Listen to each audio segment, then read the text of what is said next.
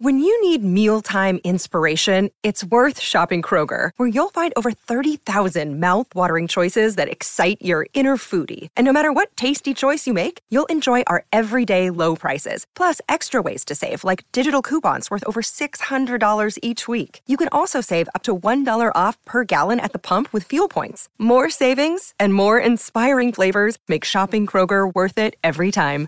Kroger, fresh for everyone. Fuel restrictions apply.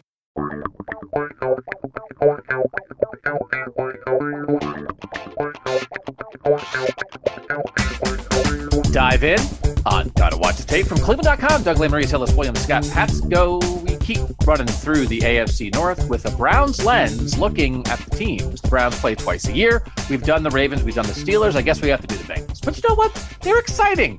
I think they have a terrible coach, but they're exciting. They're interesting. They're going to add people. So we're going to look at their offseason. They got some draft stuff yet to do, but we're going to look at where they are so far. And we're going to do that with Scott Patsko breaking down the Bengals defense. And then in the second half, we'll get to Ellis Williams breaking down the Cincinnati Bengals offense. So let's get right to it. Scott Patsko dive in with the Cincinnati Bengals defense on Gotta Watch the Tape. So we've noted before here and elsewhere how the Browns are going to have a lot of new faces on defense next season. It could be like seven to eight different players uh, compared to last season's Week One starters. Well, the Bengals aren't far behind that as far as the defensive makeover goes. They could have as many as six new starters on defense, plus return of a guy who played only five games last season. So it could be a really different group that the Browns are facing next season. And that's important because, again, like the Browns, the Bengals needed a defensive. They needed it. Like they were 27th in DVOA, and that was 27th against the pass, 21st against the run. They just they were not good. They were 23rd in uh, expected points against, which is actually two spots below the Browns. Like pretty much any way you want to measure defense, the Bengals were not good last season. A lot of this had to do with the fact that the Bengals defense was again like the Browns hit hard by injury last season. Overall, they had the eighth most games missed to injury, and that's without COVID factored in. Uh, that was the most in the division. They had the fourth most games missed along the defensive line and the eighth most in the secondary. And the Browns are actually first uh, in that in that group. And those are two areas where they really made big pushes in free agency. They signed edge rusher Trey Hendrickson, who Browns fans will remember from kind of being on their radar uh, during that whole process. He had a career high 13.5 sacks, and he turned that into a four year, $60 million deal with the Bengals. That was actually the fourth largest average per year salary of any free agent to change their team this offseason. And this is coming off his first full year as a starter. He had six and a half sacks over his 30 previous games. So the Bengals are really kind of banking on him being the real deal. He's replacing Carl this. Lawson. I, am sorry, I just have to. I, I just need to interrupt quickly because I looked up this stat. It was in a very advanced analytics site about Trey Hendrickson, and it broke down some very detailed stuff, and they determined that it was the number one poopiest contract of the offseason. It just is awful. It is, is that- a bust already. But I just it's just the numbers. I mean, it's a numbers podcast. So I just I don't know what site it was. I think you have to pay for it. But I saw that. Is that an advanced analytics term? Poopiest? I, I mean, I was surprised too. But you know, again, they're all they're so far ahead of the curve, I can't keep up. Okay, they, they, they lead the, that. Yeah, they lead the league in PCs, poop, poopy contracts. Tell you what, you know, uh, by the end of this season, we will have thrown that word out, that abbreviation to Andrew Berry at some point. You know, Andrew, it seems like you guys have really stayed away from the PCs. What's that meant for roster building? See if he just talks right over it and just lets it play. yeah. So, anyways, Hendrickson and his uh, unfortunate contract, we'll call it that. Uh, he's the replacement basically for Carl Lawson, who signed with the Jets. He was probably the second best defensive player for the Bengals last season. So that's that's the hole he's filling. Really, the Bengals have remade their defensive line overall. Sam Hubbard is back, former Buckeye, but uh, last year's big free agent signing, DJ Reader, he only played five games due to a quad injury last season. So he's back. And then you have old friend Larry Ogunjobi, who the Browns let walk in free agency. The Reader deal, by the way, four years, 53 million, 20 million guaranteed. He's a 13 million dollar cap hit this year, which is sixth among defensive tackles. He's one spot below Sheldon Richardson. So obviously they're expecting a lot of big things from him. Uh, guys that they're, this group is replacing Christian Covington, who remains unsigned Geno Atkins, who was released in March. So it's really a new look front for this team. Another guy that was a big free agent signing last year is cornerback Trae Waynes. He missed all of last season with a pec injury, came over from Minnesota. So again, say it with me, just like the Browns, the Bengals defense figures to have a couple impact players. They're, they're hoping they'll be impact players returning from injury.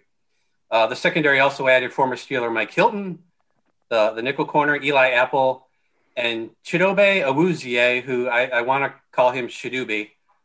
And then I get the Rolling Stones stuck in my head, and then I don't finish this deep dive. But Chidobe Awuzie, um, Hilton should start at nickel corner. Awuzie could start at one of the outside corner spots. The Bengals lost quarterback William Jackson in free agency, who was probably their best corner uh, last season. They also have um, Darius Phillips coming back. Browns fans will probably remember Jackson as the guy that Odell Beckham Jr. beat uh, in week two for his touchdown catch. It was kind of a big play on play action. Baker rolling out and throwing a, a good strike to, to Beckham. We did that play, right? Weren't we looking at the back of Jackson's We jersey were. for like 50 We minutes on this podcast earlier? Yeah. Num- number 22 in your program. Yeah, that's the guy. Um, but he had a good season overall as far as measuring himself against the other cornerbacks on that team. Other losses: Josh Bynes, who had the most snaps at linebacker uh, for the for the Bengals. He remains a free agent, and the group that's left behind him is very very young. So the Bengals really put their resources into their pass defense, whether it was rushing the passer or in the secondary. But overall, I mean, the biggest improvement this Bengals defense can make in 21, 2021 is probably just staying healthy because, like the Browns, they just they had a rough season last season keeping guys on the field. So feels like they could go right either way. That they get healthy and all of a sudden, you know what, they do have a couple good guys and like they get a lot better, or they might just be trapped in like a cycle of like they're reaching for dudes and trying to solve problems. Can I preemptively try to be nice to the Bengals defense and ask if they are they Scott and Ellis potentially trapped where the Browns have been trapped in the AFC North for many years in the past, where it's like, listen, we got to play like six of our games against Lamar Jackson, Baker Mayfield, Nick Chubb, Big Ben doing his thing, Chase Claypool, like like they're they have you said they're putting it all in pass defense, Scott. Like they've got some quarterbacks that they have to deal with. And we know, I mean, the Browns were that team that were like two automatic wins, it felt like, for everybody else in the division for a long time. And you could look and say, like, what's wrong with you? And then it was like, well, I mean, these other guys are pretty good. They make a lot of people look bad. Is that when we think about where the defense for the Bengals was ranked last year, Scott? I mean, the other three teams in this division made the playoffs. What was some part of that? Like, hey, man, you just, you know, you played some good offenses in your division. Yeah, I I think I look at the Bengals kind of like I look at the Cowboys right now, is where their deep their offense is just way ahead of probably where their defense is. Um, I mean, they have two good safeties at the back of the defense, which we'll get to. Um, but in front of them, uh, they they struggled, and especially like I'm not sure what they're going to do at linebacker, but none of those guys graded well. Um, especially now that Bynes is gone, what they're left with is is really uh, not good, and they don't have that other piece like the Browns had to build build around yet on defense. Um, you know, they don't have Hendrickson. Obviously, is not Myles Garrett, and he didn't come into this league as as as Myles Garrett, that kind of hype, and he's not going to be that. But they don't have that other piece yet, and it doesn't look like they're going to use their high draft pick to go that direction this year because they have a quarterback to think about. So I, I look at this more, and I'll, and I'll get into it here in a minute, that, that they've really shuffled in new guys because last year's group didn't work.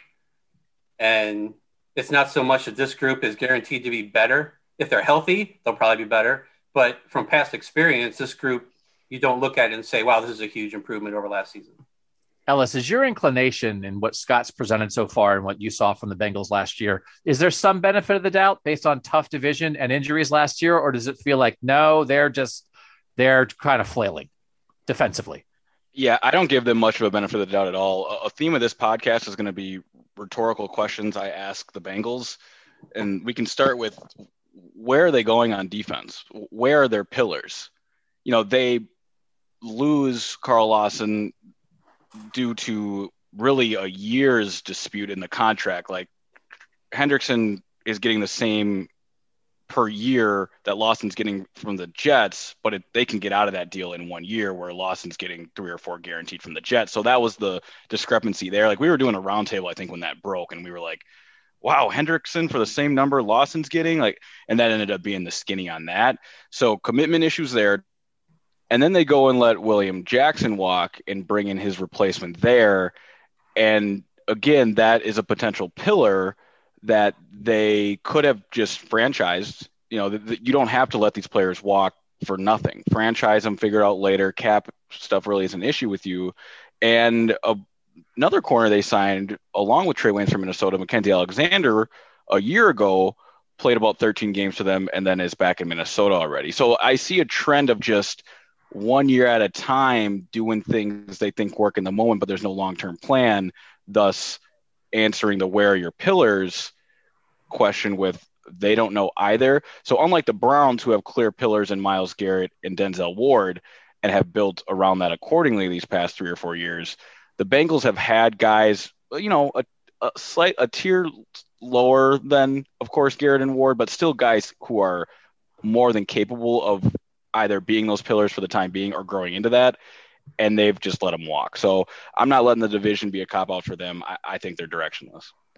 It is interesting. I love the idea of that. I mean, just I don't know if it was great planning by the Browns or just like the way it did work out that in Garrett and Mayfield and Ward and Chubb, they got young pillars, two on each side of the ball in two drafts. And that's very hard to do, but it would make sense. I mean, I, I keep, I have a thing uh, on my list of I want to do sort of like the teams, like the pillars for each team, you know, the offensive pillar, the defensive pillar. And it's easy to do because the Browns so clearly have it picking five, it would make sense for the Bengals to maybe do that. There's just not a guy in this draft to do that with. I don't even like who's the best defensive player in this draft, right? Is it I, I, Micah Parsons? You can't take Micah Parsons at five. He's not it. Like Patrick Surtain, I don't know, but there's so many receivers. There's Kyle Pitts. There's tackles. They still need all of those. That it's like they they almost have to ignore defense with this top five pick the way the draft broke down because there's not a Joey Bosa sitting there, right? There, there's just not. So, you know, you you got to be beholden to the talent, and so they are. Scott, as you sort of said, like, you know, they'll take guys in the second or fourth or whatever. They'll add some defensive guys, but there's no clear, obvious solution coming for the defense at the top of this draft, like there is going to be for the offense. Yeah, I mean, say what you want about the Browns uh, passing on quarterbacks draft after draft, but when they dropped in Baker Mayfield, he was in a much better situation uh, overall than than Joe Burrow found himself in. So, um, you know, they're they're going about things a little different than the Browns did, and yeah, they they might say that like Reader and Jessie Bates are their pillars on defense.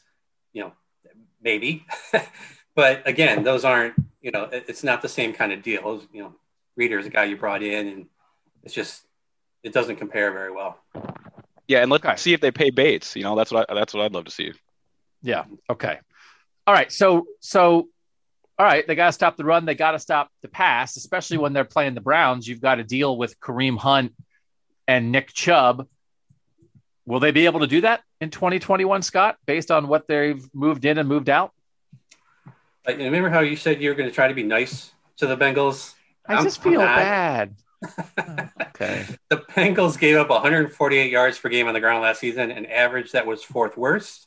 That includes 5.1 yards per attempt, which was second worst. Only the Texans were were uh, below that. Getting Reader back in the middle of the line for a full season should help. He's been good against the run in his career. He graded 83.9 in 2019. His, that was his final year with the Texans, and that was sixth among interior defenders. So you got someone who's who's shown that that he can do well against the run. But if he's playing the bulk of his snaps next to Ogunjobi, you're asking Ogunjobi to become what he was basically as a rookie. He's gotten worse each year versus the run. He graded 83.8 his first year, and that you know there was a lot of expectations with him here with the Browns. And then it went to 67.3, 60.2, and then last season 53.8. He also graded 30.4 as a tackler, which, you know, you put all that stuff together, it's a large reason why he's not here anymore. Sam Hubbard on the edge, 34th against the run among edge defenders last season. Hendrickson, again, in his first full season as a starter with the Saints, ranked 85th. His grade was 54.8 last season. But both those guys were in the 70s the year before. So, you know, w- which player are you getting and can you get that person for a whole season? But I mean, again, that's the first line of defense, though, against a Browns team that rushed for 215 yards in week two against the Bengals, 6.1 yards per carry. The Browns only rushed for 82 yards in week seven against the Bengals. Again, that was without Chubb and Teller, and we remember um, Baker Mayfield kind of having a magical day that that day. The bigger issue for the Bengals run defense, I think, is a linebacker where you, you returned Germaine Pratt. He created a 29.3 against the run last season. And then you got uh, rotational guy Logan Wilson, 48.1. They were the top returners at linebacker in terms of snaps from last season. The only Bengals linebacker to grade above even 50 against the run, according to PFF, was Jordan Evans, and he had just 63 snaps last year. Um, so, I mean, when it comes to stopping the run or like a run game like the Browns, which is one of the best in the league, the Bengals really need their defensive line to be the best version of itself because the linebackers haven't shown that they can consistently deal with that in the NFL. And then after that, you know, you're you're asking your safeties and your cornerbacks to to make plays, and that's a bad place to be. I feel bad. I just I feel bad again because the Bengals aren't good enough yet to start worrying about, well, we've got to beat the teams in our division. They're just trying to beat anybody. They're building. But at some point, Ellis, like, are we not talking about the two best rushing offenses in the league with the Browns and the Ravens? And they're completely different. But if you're the Bengals, you're looking at the next, I don't know, four years at least and being like, well, a quarter of our schedule, we've got to stop Nick Chubb and Kareem Hunt, and we've got to stop Lamar Jackson and J.K. Dobbins. And like, you have to do that. Like, at some point, even if they're not doing it right now, Scott, like Ellis, at some point, they have to prioritize what are we going to do against the run, or they're going to get steamrolled by four games a year out of 16. Out of 17, 17, I'm going to do that. That's the new San Diego Chargers. I'm going to say 16 games for a season, 411 times between now and September. I apologize. I'll go in. Do we have an editor? Can the editor go in and just every time I say 16, just drop it at 17? I'll just give you a heart. There's a cut. Just use this cut every time I say 16. 17. And just use that whenever you need to drop it in.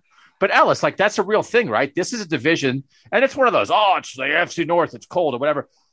It's Nick Chubb and it's Kareem Hunt in this offensive line for the Browns, and it's Lamar Jackson who's a unicorn. It's tough, man. No, I agree, Doug. Like the Oakland Raiders are probably going to go eight and eight this year. Uh, oh, wait, oh, edit that out. see, yeah, see, there you go. See what I did there? Oh, you messed up twice there. That's that is good. hard to cover that this All wrong. The Oakland Raiders go eight and eight. Oh, I love it. Oh man, getting hard to cover this league, y'all. But no, to answer the question, when it comes to the Bengals, I think what this Bengals defense, what Scott said at the jump of this was completely accurate. It's it's a Dallas Cowboys light situation going on in Cincinnati. Yes, they're going to have to build this defense to eventually deal with the ground game of the Browns and everything the Ravens can do to you, but in tandem to what you said, Doug, about the top of this draft, there's really no quick way to do this, you know, unless you want to retain guys like Geno Atkins and Carl Lawson and Dunlap, which they have not done. So they've gone the other way with that, which means when we get to my dive, this offense's workload and the responsibility, the burden this organization is putting on Joe Burrow and that offense is massive because there's just not a quick plan to fix this defense right now. It's it's a two two three year project probably. Better against the pass, Scott. Any more hope against the pass? Because I will say the one signing Vonn Bell last offseason. I think Vonn Bell might be of the guys that I have covered at Ohio State, the guy who's like the best Ohio State player in the NFL right now who's not a star. Like he's just a really, I think he's just a really good football player. And I don't know that the average, if you're just an average NFL fan, do you think about him much? He was a second round pick. He started in New Orleans for a bunch of years. Now he plays for the Bengals. I think he's a really good player. And they have, they have a couple good safeties. Does that mean they're good against the pass or no? Um, well, before I get, that, get to that, Vonn Bell actually uh, really good against the run for the Bengals last season. Jessie Bates too. They were their top two grades. And one thing I didn't mention before, the, the Bengals do have a new D line coach. He came over from Miami. Um, Marion Hobby. But again, Miami was not one of the best uh, rushing defenses in the league by any stretch. They were 22nd in DVOA. So they're trying to make changes. They're bringing in new players. They have a new coach along the defensive line, but obviously they got a lot of room to make up for. It. Now, as for as for against the pass, to answer your question, no, they are not better against the pass. they uh, whoops. Jessie Bates was good. Bates was actually one of the best safeties in the NFL last season. He led all safeties in PFF defensive grade. He was second in coverage grade. He was over 90 in both. He had three picks, passer rating of 42.3 against. Somehow didn't make the Pro Bowl. Um, Vonn Bell was decent in coverage, mid 60s, but I mean, paired together, you got two guys who pretty consistent and you can kind of count on the back of that defense. But other than Bates in coverage and you know guys like William Jackson who are no longer there, the rest of the Bengals pass defense just did not have consistency when it came to defending the pass. And if we want to start up front with the pass rush, the Bengals were last in sacks. They had 17 last year. I mean, Myles Garrett could have that by himself this year. Um, they were second to last in pressures, and that was despite blitzing uh, at a rate that ranked 15th. So they're kind of in the middle in, in how often they went after the quarterback, but they were just not good at getting it done. In terms of traditional defensive stats, the Bengals were, yet again, much like the Browns, middle of the pack in yards allowed uh, they gave up 31 passing touchdowns, or 32 actually. The Browns gave up 31. Both teams had 11 interceptions, and their passer ratings against were basically uh, in the same ballpark 96.1 and basically 95. So if you saw the Browns, you kind of get an understanding of what the Bengals were going through uh, in their secondary last season. Mike Hilton is an upgrade at slot corner. Uh, Ellis mentioned uh, Mackensie Alexander, uh, the guy who helped Jarvis Landry have a really good game in week seven um, against him. He had like four out of five targets he caught, hit a PFF grade over 80. Um, but adding uh, Trae Waynes back to the secondary isn't as clear a boost. He gave up 14 touchdowns over his final four seasons with the Vikings. He's never graded above 66 in coverage. I'm sure Ellis has thoughts on him being a, former Vikings uh, serial watcher. uh, Darius Phillips returns, as I mentioned. He was in coverage against Peoples Jones uh, for that touchdown in week seven. He also gave up two huge catches to Rashard Higgins in that game. So again, it was consistency that uh, that was a problem last season. You're adding in new players that you hope will will kind of be the difference. Baker Mayfield, he remember Mar said he didn't really do much at work in week two because the Browns ran all over the Bengals. He was just 16 of 23, 219 yards in that game. He wasn't sacked in either game by the Bengals. He was only under pressure on 12 of his 52 dropbacks over those two games. And when he was under pressure, he was 7 of 12, and he had one pick.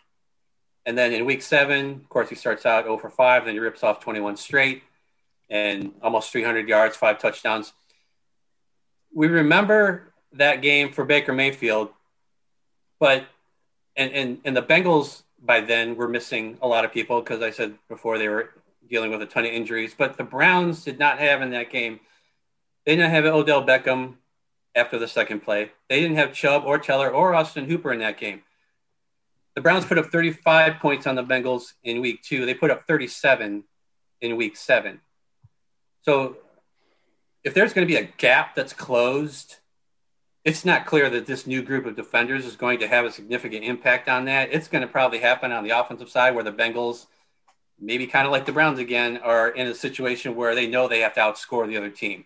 Maybe the Browns don't have to do it to the extent that the Bengals do in 2021, but that's still that's still where the Bengals are. And you know, you're kind of you're you're kind of hoping like is, is, Hendrickson for real? Can the change of scenery get Ogunjobi back? Is the you know does this does the new group in the secondary are they going to play uh, as well as they have in their careers in some cases? and that's kind of where the Bengals are at uh, as far as defense goes. And you're going up against an offense like the Browns with uh, with a secondary with a lot of questions, with a pass rush that has a lot of questions. It's that's a tough place to be. And that's where the Bengals are.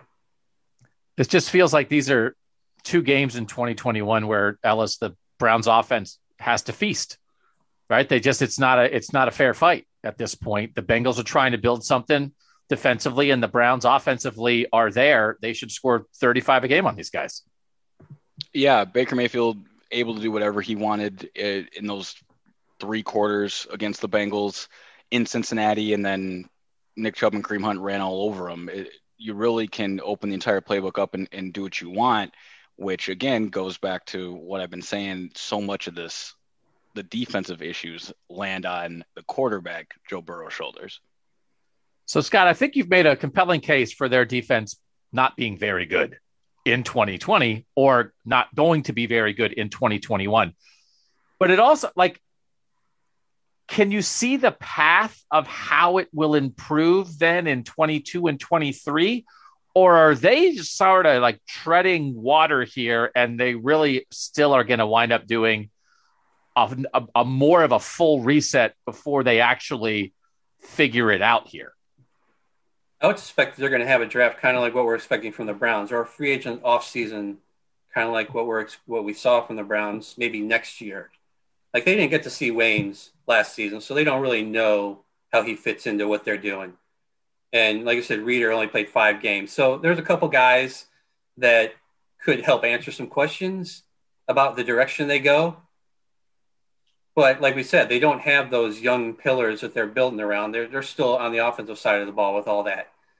Um, so it's kind of hard to project without seeing this season. But I think they're going to have they're going to get answers um, because it's like they have two free agency classes in one year here, and they're finally getting to look at everybody all together. Okay, sorry if you're a Bengals fan and you listen to that. I don't know. Scott did his best. Um, it is what it is, man. But, but, but more hope on the other side of the ball. Joe Burrow, the Bengals offense, will do that next on Gotta Watch the Tape. All right, back on Gotta Watch the Tape. And we'll, we'll be honest, we've been gone for 24 hours. The Clowney stuff broke in the middle of the podcast. So we stopped for a day. And uh, now we're back to the Bengals. So make sure you're listening. Obviously, you are. I mean, all the Clowney stuff. It's Clowney time, baby. But there's other things going on. So this is a good sort of like other look at the Browns. We're now diving in to the other side of this, and it's Joey B.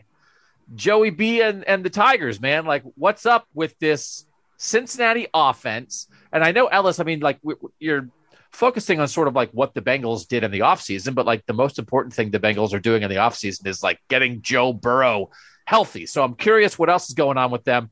Dive in on Gotta Watch the Tape.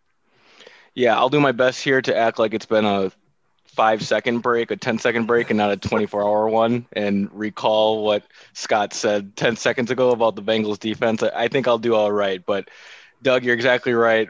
This Bengals offense really, you think, starts and ends with Joe Burrow, right? Get him a few weapons, contend every year. It's that simple. Wrong. Doug, you've been on this, and it's dated and simplistic thinking that – cost Colts fans a decade of Andrew Luck. Think about it. Luck is only 31 years old. Matt Stafford, who just was traded to the Rams from Detroit, is 33 year old, 33 years old, and the ageless wonder Tom Brady is 43. Ignoring positions like an entire defense or an offensive line awarded the Texans Deshaun Watson a 4 and 12 record and a lot of other issues. So Bengals fans, your team is 6, 25 and 1 over the past 2 years. And if Bengals fans aren't listening to this, then Browns fans understand that the Bengals have been in a tough spot and continue to be there, as you heard in the first part of this deep dive by Scott. So, how did the Bengals avoid becoming Houston? Let's start up front as Doug teased. No issue compares to the Bengals' holes up front. They added Riley Reiff in free agency and re signed Quinton Spain. But the needs for a significant upgrade on the interior and long term at tackle are massive holes and primary issues. In the draft, they must come away with multiple answers at the offensive line, or again, jeopardize the health and effectiveness of Joe Burrow, which is why I teased Andrew Luck and Matt Stafford at the top of this. Because it was their offensive line that did them in a year ago. In week seven, the Browns pressured Burrow 14 times, sacked him five times, and hit him two more times. In week two, he faced 30 pressures, was sacked three times and hit five. That he threw it like 20 more times in that one game, but you get my point.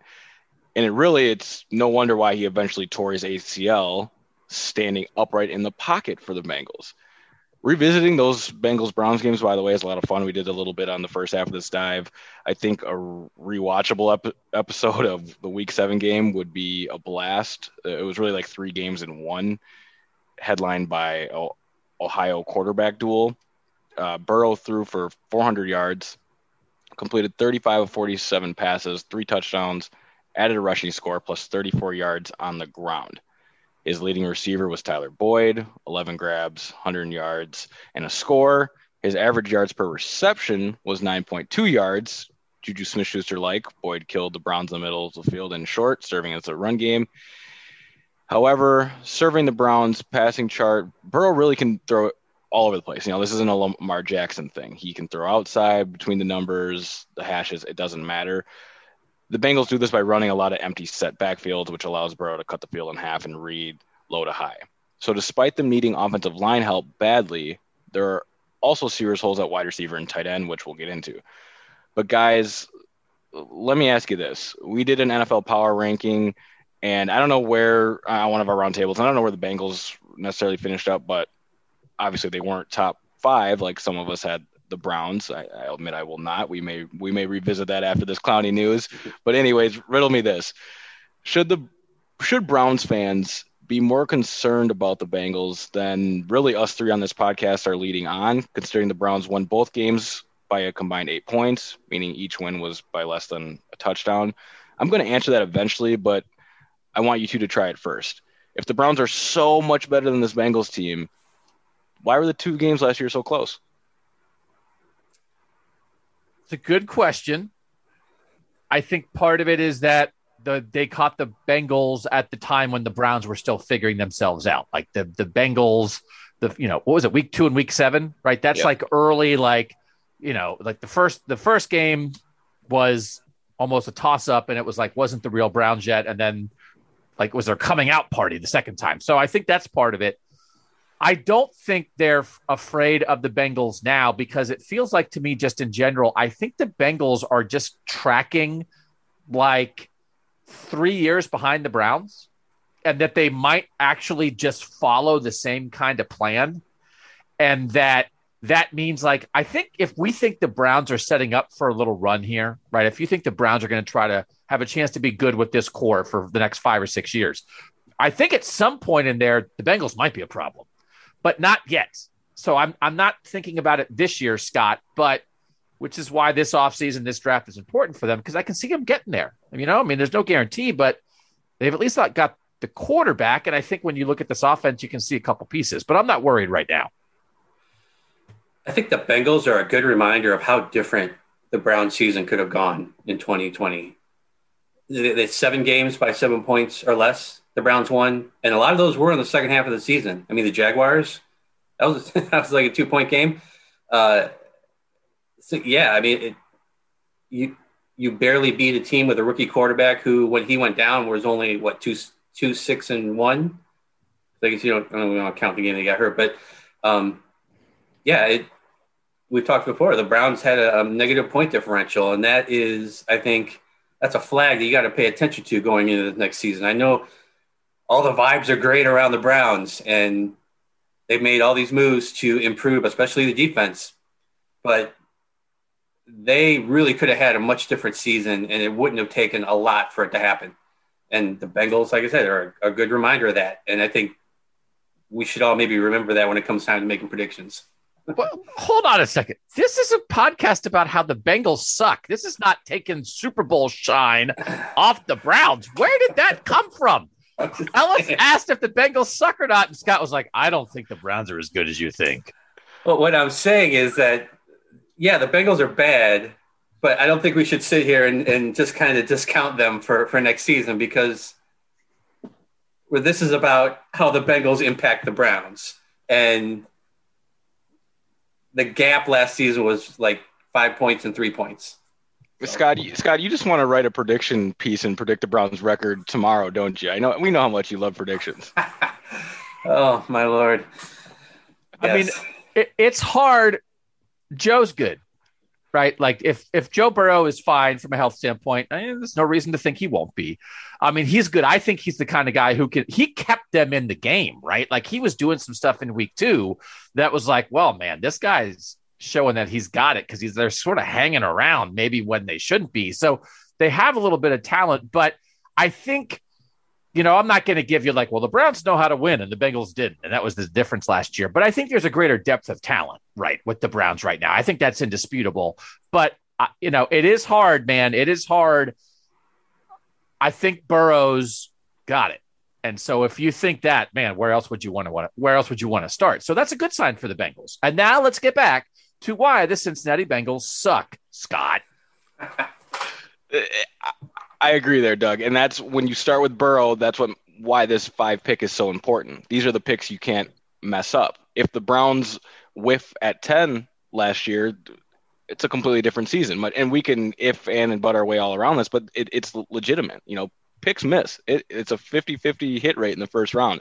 They can't mess up at five. Luckily for them, there's a, a two players, three players that probably will make it so they can't mess up. They just seem like can't miss. But again, it's the draft. You just don't know. So before we get there, let's pivot back to free agency very quickly. Uh, three names you really need to know. I already mentioned Riley Reiff. He'll play right tackle coming over from Minnesota. Uh, about a replacement above, slightly above replacement level player. He by no means is a long term solution, but he will give them st- some stability right away there. Uh, but two offensive staples are gone. AJ Green and Gio Bernard. I won't spend much, if any, time on Gio Bernard, but you guys, um, AJ Green leaving Cincinnati. I can keep going, but Scott, as our in-house Brown historian, any you want to pour anything out for AJ Green here? I mean, uh, uh, made a career out of tearing up the Browns, I'm sure. Well, yes and no. AJ Green kind of lost his luster when Joe Haden left because those were good battles, and sometimes Got Haden it. would just like shut him down, and then you know AJ Green made some miraculous catches too against the Browns. So I think now they're both gone. It's that that was that was really the battle is, is those two guys.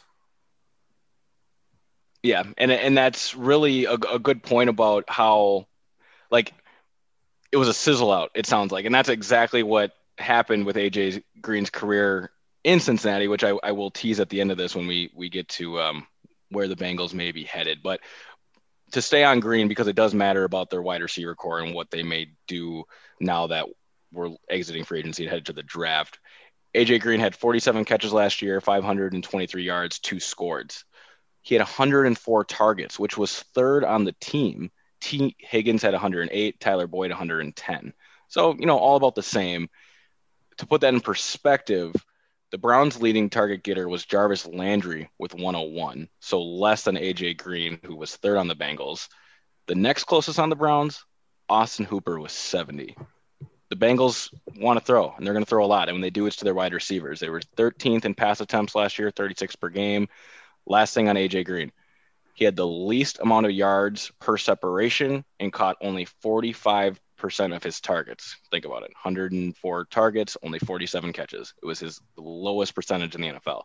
Bengals were also a top five least explosive offense last year. That's the case for Ja'Marr Chase.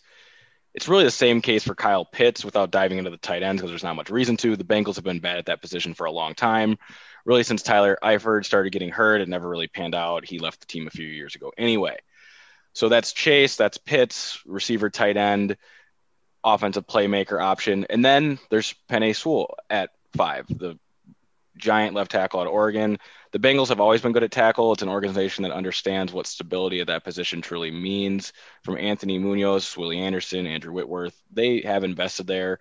And if they do go with Sewell, having three starting tackles is not an issue.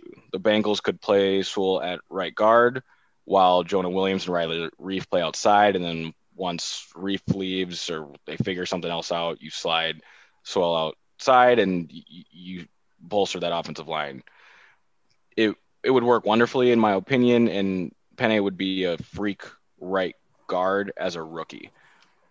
So I can keep going on this draft stuff. Anything you guys want to add at number five? Because I think not that what happens at five will have anything or any influence what the Browns do at 26, but I'm about to build a case as to why these two things should be, at least in the back of our minds, connected.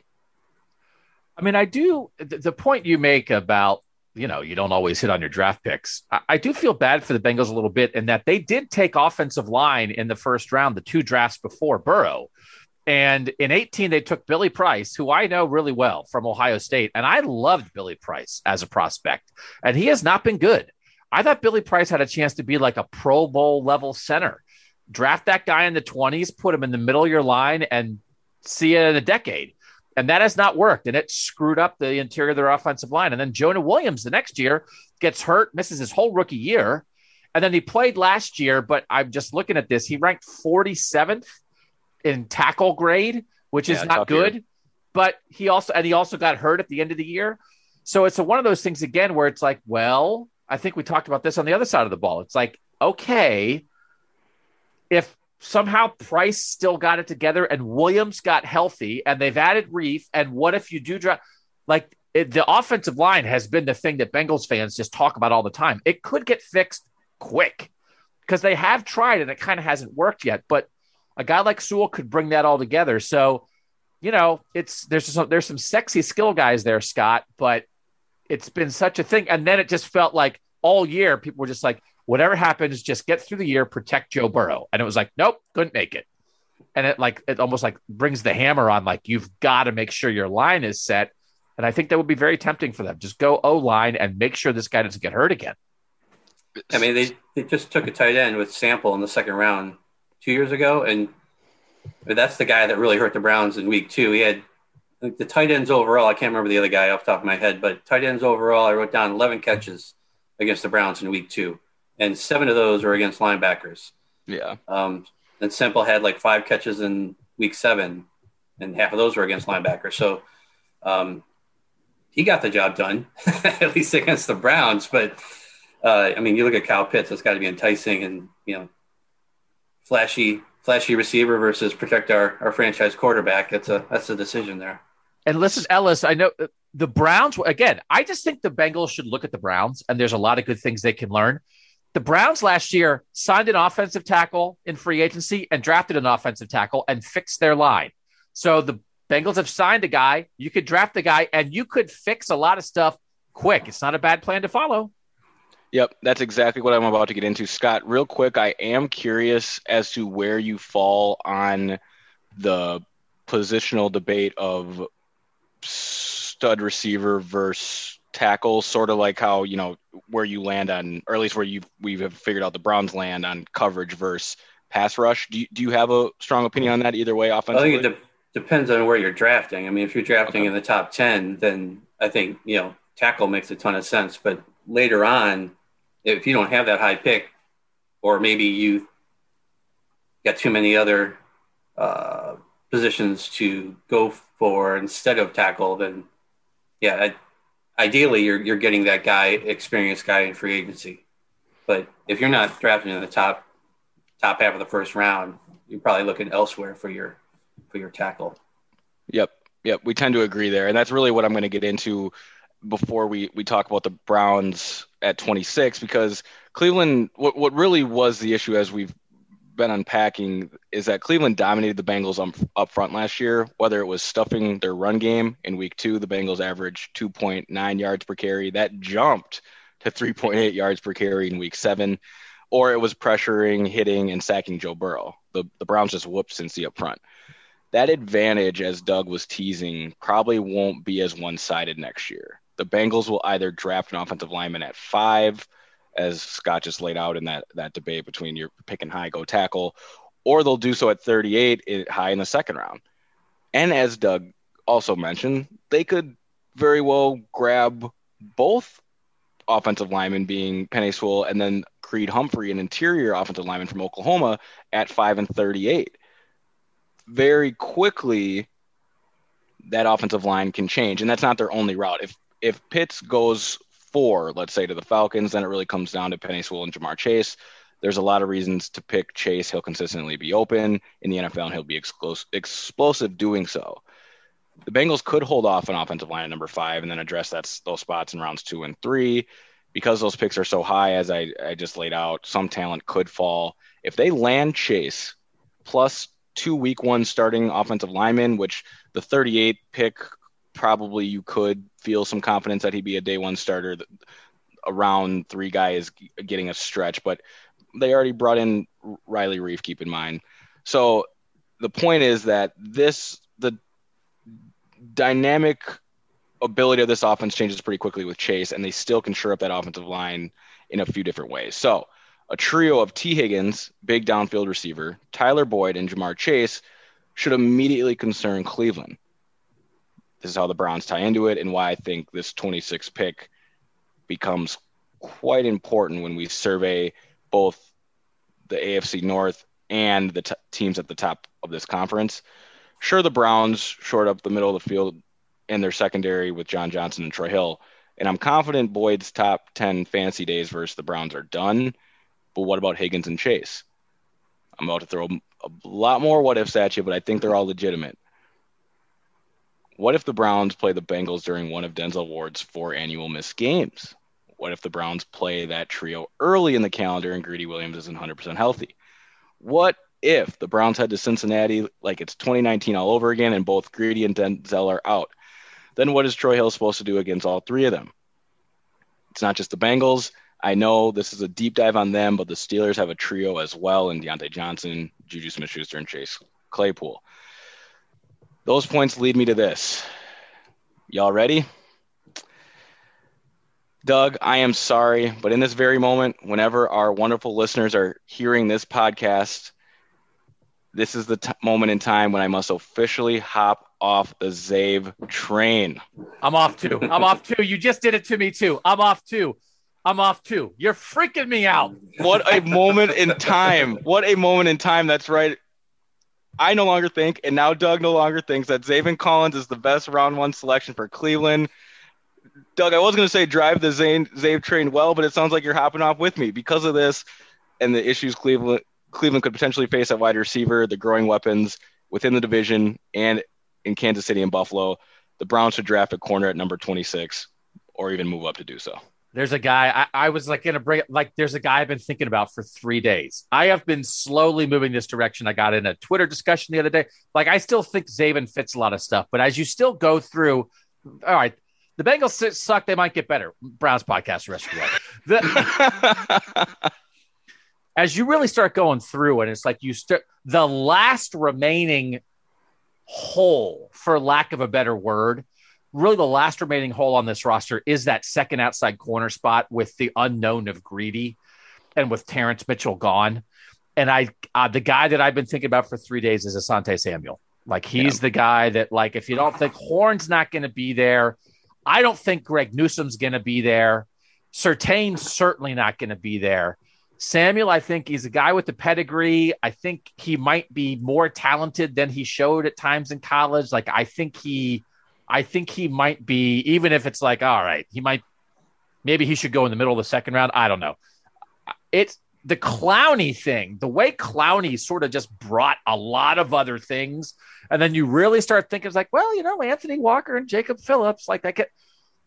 And then it's greedy. I mean, it's all about greedy. And when you start talking and start talking in, about, you know, Sammy Watkins in Baltimore now, right? And Chase Claypool still in Pittsburgh. And if the Bengals add a guy, but regardless, they still have Higgins, right? Like it makes a lot of sense. But I think Scott, like again, the Browns are at the point, the Bengals aren't good enough to start targeting their moves to their division. The Browns are. So, Ellis, if you're bringing up the point, listen, man, there's some weapons in this division including in Cincinnati, I can't argue. And I, Zaven, dude, it's been a great run. It really has. but I, I, I can't disagree, Scott, with anything that Ellis just said. So, two things. Number one, the Browns did re-sign Robert Jackson, who, if I remember correctly, uh, was in the middle of our pick for Play of the Year, or was it just Doug's pick? I think he might have persuaded me on the uh, on that defended two point try by the Steelers in Week 17. And that's when I reached out to the agent. I was like, "Hey, Robert Jackson's done in Cleveland. Could I write about how he made the play of the year?" And the guy was like, "Dude, it's like a roster move. He's back. It'll be fine." And I was like, "Oh, I don't understand how the league works. Good luck." Doug's guy, Robert Jackson. Um, and I totally agree with with uh, the whole cornerback thing because you cannot, if you're the Browns, go into the season banking on Greedy Williams uh, being there and performing at even the level he did as a rookie. You just, it's, I think that's just too big of a risk. You know, you, you they kind of took care of Grant Delpit by bringing in John Johnson. And the, you know, now if Grant Delpit can't do what you wanted him to do, at least not right away, you got two other options right there. Uh, but you don't have that right now at cornerback. And yeah, I totally agree that if you look at the weapons around this division, that you need to to have somebody uh, that can handle that. And and you're right. When you know, Denzel Ward's going to miss games, he's that that's the trend. You know, until he doesn't, we're going to assume that he will. And you know, Greedy Williams too. He missed games as a rookie. Um, so yeah, behind them, you know, what what do you have? You know, Robert Jackson aside, you're you're looking at you know MJ Stewart, who uh, would probably slide into the slot, and Troy Hill would move outside, and you know after that, you're you're really digging deep into your into your depth. And and just back at the Bengals real quick, and I, you've mentioned obviously Ellis.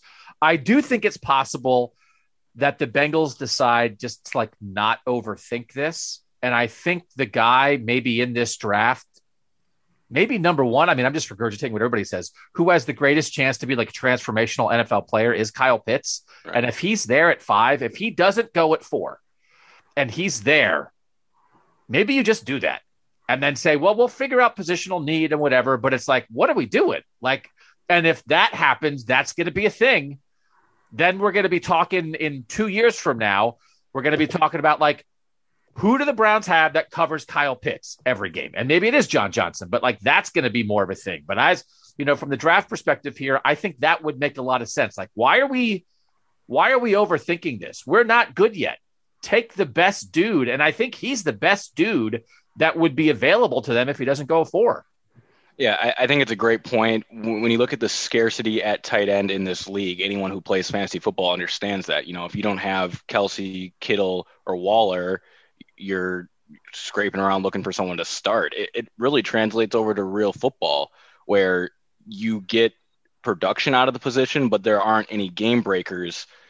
But it sounds like Kyle Pitts is entering this league and will be a bona fide guy right away and then only progress. And we saw what Travis Kelce did to the Browns in the playoffs. He did it to everybody, but again, I can't get that spin cycle play on Denzel Ward out of my mind. And if he can do that to Ward, imagine what he's going to do to a safety. So they do need to prepare for whether it's an outside guy like Chase. And like you said, T. Higgins is going to be in his second year. He's only going to keep improving and making plays. They need to prepare for an outside guy or prepare for a complete mismatch problem like Kyle Pitts. And the best way to combat someone like that is just to throw multiple options, you know, be deep and versatile in that spot. And adding a corner both protects you again from greedy in two ways, like Troy Hill inside and outside, and protects you from whatever may keep happening in this arms race that feels like the AFC North.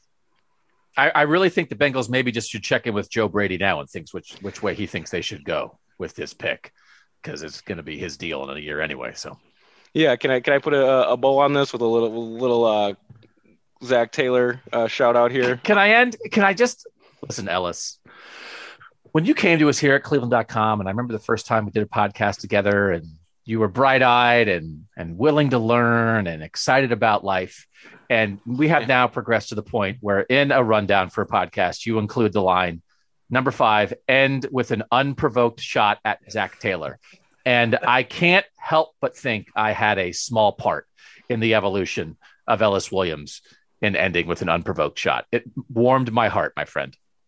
I'm learning from the best. I, am I try to be a, a, decent host sometimes. You know, whether I get that from Dan Labbe or you, Scott has really made me look at the numbers. Of course, Mary Kay with the news and the the the thoughtful takes. And yes, Doug, the the unprovoked attacks at those unexpected. I, I did inherit from you as well. So I'm about to go in here. Y'all ready? Let's go. All right. What is the Bengals' identity under Zac Taylor? They are 6, 25, and 1 over the past two seasons. That's a 20% winning percentage. And they've developed zero culture while retaining zero in house talent. They let Carl Lawson, now the Jets, William Jackson of Washington walk for nothing, as Scott laid out. I have a feeling that both Jackson and Lawson are probably content with leaving Cincy. Remember, this team didn't honor AJ Green's trade request over the past three seasons. And as Scott said earlier, really he fizzled out there. And let's not forget, Carlos Dunlap put his home up for sale immediately following the Browns' Week Seven victory. There's issues in Cincinnati. They're they're still going on. So what is Zac Taylor building in Cincinnati? I figured it out. He's building an identityless football team with limited leadership and even less success. One year from now, Joe Brady will be the head coach there, and none of this will matter. So I yield the rest of my time. That's a wrap. I'm done with Zac Taylor, a man who clearly isn't one third the coach Marvin Lewis is. So listen, listen. I, I'm I'm I'm really on this now. The idea of like, I really do think. I mean, 2022 could be Joe Brady is Kevin Stefanski. And the Bengals are a team that you look at them and they still stink in 2021. But then you look at them and you say, you know what? They have some good players. It feels like they should be a better team. And then they get the guy to bring it all together. And then all of a sudden, they win, they make a five win jump or something. And, and maybe if it's not in 22, maybe it's 23. But they've got the quarterback figured out. And, and they're going to realize this is the thing this this young quarterback window. They're going to figure out. Listen, man, Burrow is the deal. We, we've got him cheap. We can't muck around. Like this is not like let Zac Taylor figure it out for six years territory. Let's go. And if they hit on this pick at five, whoever it is, they get healthy on both sides of the ball. You know, it's not going to happen this year, but I think they have a chance to set themselves up. And Scott, I would, I don't, I haven't seen any odds, but again, I'm following Ellis on that. This is this is it for Zac Taylor bandwagon because I don't. I just think they're too good to let him figure out how to be a head coach. So it sounds both of you guys just described the 2019 in Browns, basically. You know, no identity, no leadership, and uh, yeah. no success. And they have a quarterback though. um, a couple things on Taylor.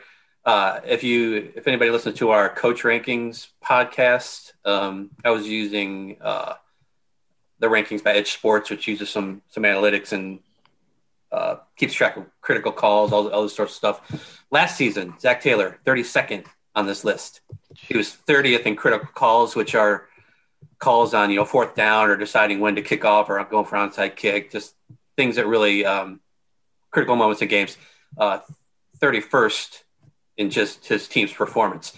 Last season, though, 2020, Zac Taylor yeah. Finished 19th. He jumped. And not only that, he was seventh in critical calls, wedged right between Sean McDermott and Andy Reid. So, I mean, he did improve, although 30th, he was 30th in his team's overall performance. And, I mean, that's not all his fault because he lost his quarterback, but, you know, th- there was improvement there. If, you know, if we just want to throw the Bengals fans a bone here. Um, but yeah, he, he remains on the, the short list of guys who could be out of a job. Yeah, I, I think that's a, a, fair note to go out on because I, I, wanted to say this before we got off, and, and, it's not to water down my my Taylor point. I was listening to a, a Bengals podcast. Yet, yes, I was listening to a Bengals podcast to prepare for this, and and the the beat writer made a good point saying like the Bengals brought Zac Taylor in knowing that they were also like two years away from where they wanted to be, so they could then afford Taylor the time to grow into the role, which I think is kind of irresponsible hiring practices to begin with. Hire a guy who's ready. But point being, Scott's data there lays out that improvement. Perhaps you can say it's happening, but but Doug was right in, in his point that they can't keep waiting. I mean, what you just you just can't. Zac Taylor has a chance to be a good head coach in this league eventually. He's like 38 years old or something, but in life we all learn the hard way and and and this one feels over and I think it'd be in the best interest of the Bengals especially if they start Rocky that it, it he'll he'll he'll learned and can move on and try this again in you know 4 or 5 years or something. And it is, and I think it's similar. You know, I, think it's a little bit like Hue Jackson, right? Hue had more of a of a resume than Zac Taylor did when he got hired by the Browns, but they hired Hue Jackson. They knew they weren't. The Browns knew they weren't going to be good. But you're not basing. We're not saying this about Zac Taylor based on the record. We right. know the Bengals aren't going to be good, but it's like, what are you building? What's the culture? How are you related? Like, what is it? What's going on with the team? And you can do some things as a coach to show progress, even if your team's record isn't very good. And that's where it feels like there might there might be a disconnect. Now, maybe he'll prove us all wrong. And again, it doesn't it doesn't have to be. I mean, the Bengals could be like a really competitive, smart, cohesive six and ten this year, and make people say like, you know what, this is the guy. That's possible. But it also might be like, you know, if it's not that, then you got to go. You can't wait. You got to go and get somebody else. All right. That's the Cincinnati Bengals. We've done it. We've gone through the AFC North. The draft is coming around the corner. we think at the at this point we will give you some deep, deep, deep Jadeveon Clowney info on gotta watch the tape, kind of the way we do it here, the way Scott and Ellis break it down. We think we might do that next week, unless we're just there's Clowney fatigue by then. I don't know. I don't know that people will actually do that. I think people are pretty excited. So we've got some good stuff coming. We'll get back to this, I think, with some other, you know, when Scott came up with this idea, it's like I think we start with the division, but then there's other teams that matter to the Browns because they're trying to win a Super Bowl. So let's break down how other teams did as well this offseason. So we'll come back to some of this stuff later. We're always looking for new ways to, to talk about football through films, through film and numbers on Gotta Watch Tape. And we appreciate you guys being a part of it. So that was a 28 hour podcast condensed into one hour for you guys. For Ellis Williams and Scott Patsko, I'm Doug Lesmerises. Thanks for diving in on Gotta Watch the Tape.